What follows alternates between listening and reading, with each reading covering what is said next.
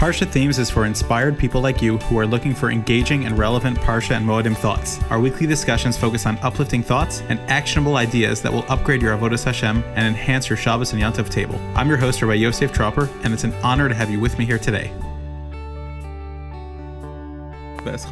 We're going to share a number of thoughts from the Ramban. We know that Moshe Rabbeinu was pining to go into Eretz Yisrael, and he davened very hard to Hashem to allow him to enter Eretz Yisrael. Ultimately, the Ribbon Shalom refused the request. However, in the Psukim, when it describes it, there's something very fascinating that happens. And that is that we have a Masorah as to how to read Hashem's name and how to pronounce it. And sometimes the two are actually in conflict. So the beginning of the parsha starts off that Hashem says, that Moshe says, I daven to Hashem to get permission to go into Eretz Yisrael. And Moshe's words were, Hashem Elokim, Hashem my God, you have shown your servant your greatness, and now I'm asking you to please grant me my request.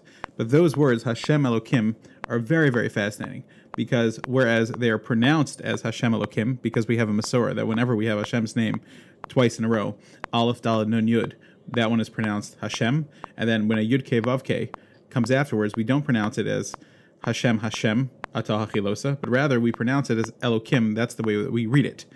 Um, there are other times in the Torah where if it tries to say Hashem's name twice, it would write Yud Ke Vav and then Yud Ke Vav Ke. Like for example, in the Yud Gimel where it says Hashem Hashem Kel Rachum Lechanon, there it's pronounced um, Aleph Dalad Nun Yud Aleph Dalad Nun Yud. That's how we pronounce it. Ado and then Nai and then Ado and then Nai. Um, Kel Rachum Lechanon. But in this case, it's pronounced Ado and then Nai and then Elokim.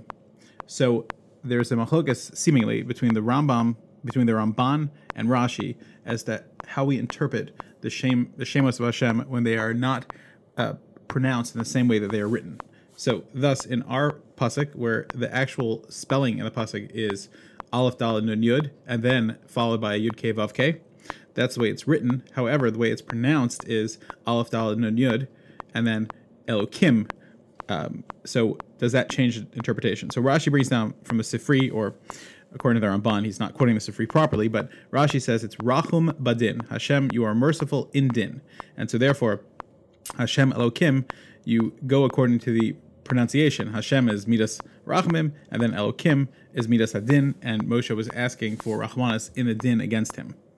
Ramban is very critical of Rashi, and he states that you have to look at how the words are spelled. And the first one is spelled Aleph Dalad Nun Yud, which is Midas Harachmim, and the second one is is spelled Yud Ke Vav Ke, which is also Midas Harachmim. And so you do not have a right to say that there is a din going on over here when it comes to the name of Yud Ke Vav Ke. Ramban then actually quotes the Sifri, and I'm not going to go into it now because he brings down Kabbalistic explanations as well. But he actually says that it's the opposite of what Rashi is saying, that Aleph Dalad Nod Yud, the first word is Midas Hadin, and that Moshe was saying, Ribbon Shalom, if I deserve it based on din, then please give it to me.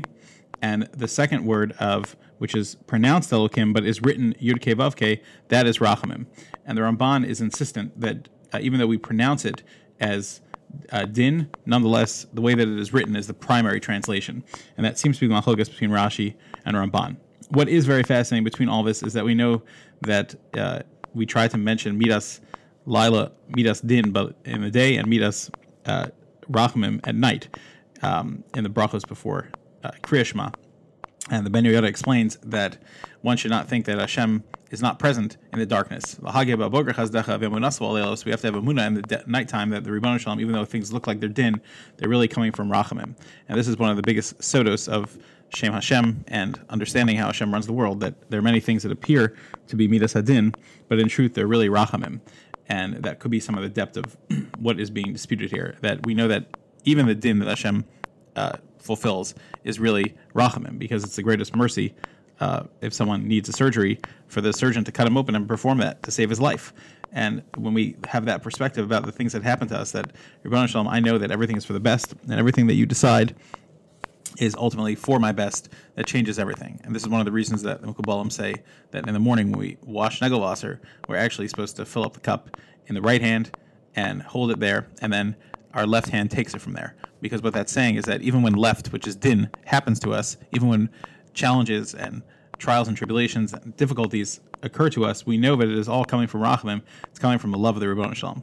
Now, this doesn't contradict our emotions and our feelings and our dealings with challenges. That that uh, when we have tests from Hashem, we could be in pain, and that's okay. That's not the issue.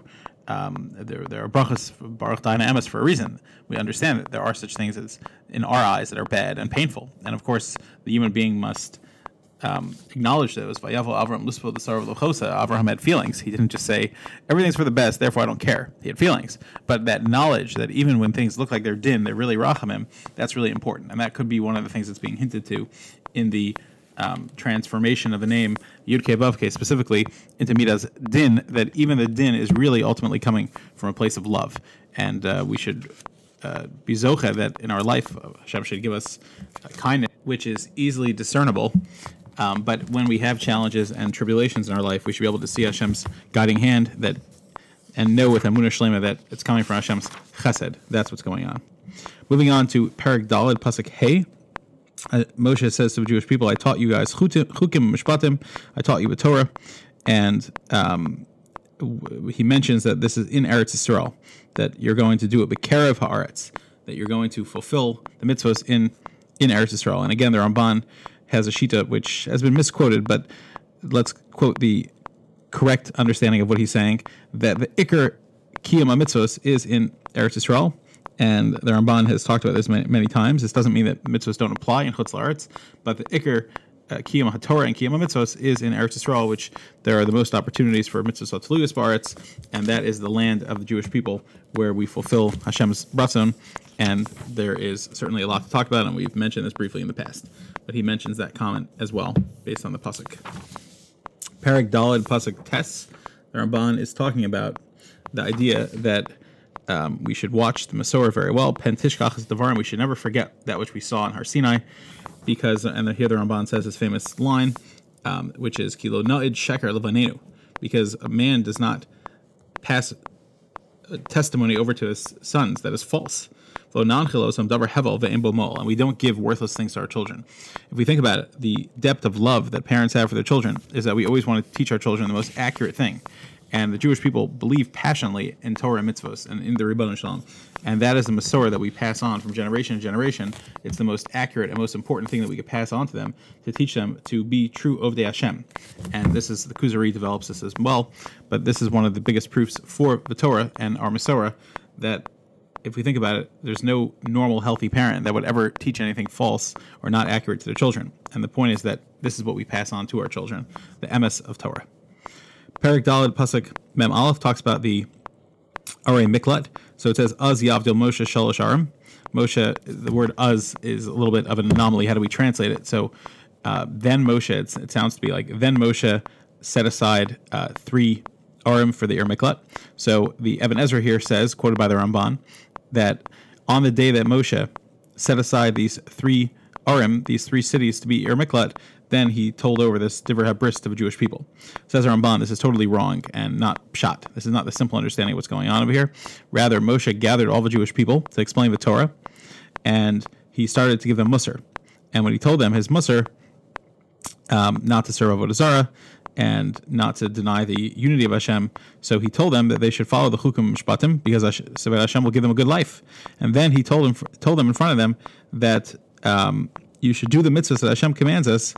And I want to make sure that bets are in uh, in the city of Bamidbar and Ramos, which is in the city of Gilad, and Golan and Bashan, they should be Ari Miklat. And even though they don't protect right now, um, until the ones in Eretz Canaan are going to be appointed by Yehoshua, who takes over from me. However, this is a mitzvah that came into my hand, and therefore I'm going to do it. And Moshe fulfilled this directive of Hashem in front of a Jewish people. So, unlike Ibn Ezra, who reads it as Az Yavdil Moshe, for in the past Moshe had set it up and then he spoke to them um, later. That's not that the Ramban is reading it. That no, Moshe spoke to them, and as part of his speech to them, he showed them that now I am designating these three places to be Ari Miklat, even though they are not going to protect until uh, Yehoshua establishes his. But I want you guys to see that when we have an opportunity for a mitzvah, we do it right away. Parak Hey Pasuk Tesvav. We have a discussion about Shabbos again, and we've spoken about this many times. There's a machlokas Rambam and, and Ramban about what, what the purpose of Shabbos is, so to speak. It's a little bit nuanced, and so it's probably not so famous, but um, the Rambam in Moreh Nevuchim writes that Shabbos teaches us two things, and that is to believe in the Chiddush Olam, that Hashem created the world, uh, the, he's the God that created it, and also the, to remember the great chesed that Hashem did that we are his servants and he and he uh, established us as his servants. However, the Ramban just fixes the nuance here that uh, he says, wait a minute, the, the, the pshat here is that just because we're his servants doesn't what does that testify for? But he says what that testifies for is that Shabbos is Zechel Yitzias Mitzrayim and Yitzias Mitzrayim is Zechel Shabbos. What does that mean? That when it comes to Yitzias Mitzrayim, that proved that Hashem was still watching over the world, just as when he had originally created it. And and when he Hashem revealed himself, like the Ramban explains in Parshas Bo, his famous shtickle there, and throughout really much of Shemos and all of Chumash, um, that when Hashem revealed himself in in uh, Mitzrayim, what he was showing was that I'm still the God who created the world. I'm still the one who runs it and is in full control of it. And that is the ultimate hodah that we were trying to give to the Ribbon Shalom, that he created the world in six days and rested on the seventh. And so Shabbos is really just zecher to uh, Ma'aseh Bereishis, but Mitzrayim is that exact same lesson. And it's a more practical lesson because the Jewish people went through it themselves. They weren't around when Hashem created the world. Only Adam was, to a certain degree, when he was created. Um, but the Jewish people saw with their own eyes the Yitzias Mitzrayim, and that had a profound impact on them. Moving on to Perik Vav, Pasuk Yud Gimel. So it says, Es Hashem Elokecha Tira. And the Ramban says that this is a mitzvah to fear Hashem, and that it is true that there's a mitzvah to, to, to love Hashem, Avas Hashem, but there's also a mitzvah to fear Hashem because when you fear someone, you're not going to sin and you don't you're afraid of being punished. So um, there's an element of how we deal with Hashem, which is uh, an element of Ava, which is a very high level, and there's an element of Yira, where we have fear of Hashem. The Nefesh explains, and many people explain, that there's different levels of Ava, there's different levels of Yira, but very briefly, there's Yiras HaOnish, which is, I'm afraid you're going to punish me, and then there's Yiras HaRomus, which is, I'm in awe of this great person. Um, and again, some people might not like this parable, but when you meet when you live in a country where a king has unlimited power to kill you, that, then and you stand in front of him, you're going to have Yuras Ha'onish because you're literally afraid that you could do something stupid and get killed. But if you meet the Queen or you meet the President of the United States, if you have some any interest in that, uh, he doesn't have any or she doesn't have any uh, judicial power really to kill you. It's more of just a figurehead. Um, they can't actually execute someone without cause. They can't just say off with his head because they didn't like the way that you talked or walked. Um, and so there might be, if you have fear of them, uh, it'll be Yeras Haromus, which is just a respectful awe. And so when it comes to Ribbon Shalom, Yeras Haromus ties in very much to Avas Hashem. And the Ben Yoda explains that if you take the word um, Ahava, Aleph Hey, Beis Hey, and you put underneath it the word Yira, Yud Resh Aleph Hey. The way that it manifests itself, you have a very interesting dichotomy because Aleph Hey Beis Hey on top of the letters Yud Resh Aleph Hey. You can write it out and you'll see it yourself. If you take the first four letters in that block, it's Aleph Hey Yud Resh, which is Yira. It spells Yira, and then you're left with Aleph Hey Beis Hey Ahava at the end. So the two words kind of combine because really the truth is you need to have both. You need to have Avas Hashem, love of Hashem, because that love compels us to do great things. And You need to have Yirash Hashem, which is the fear of Hashem, because that keeps us in check to act appropriately as well, and to know that there's a din and a dayan, and that we're accountable for our actions. Finally, a little bit more on this topic of love is Parak Zayin, Pasuk Zayin. It says that Hashem loved the Jews, chashak, he desired us. And the Ramban explains beautiful ideas that Hashem loved us, therefore He chose us, and He saw that we deserve to be loved in front of Him, and we were chosen for His love more than all the other nations. And there's no reason except just that Hashem chose us, because we know that when it comes to love, uh, love allows us to love someone unconditionally and unlimitedly, even if we don't have justification.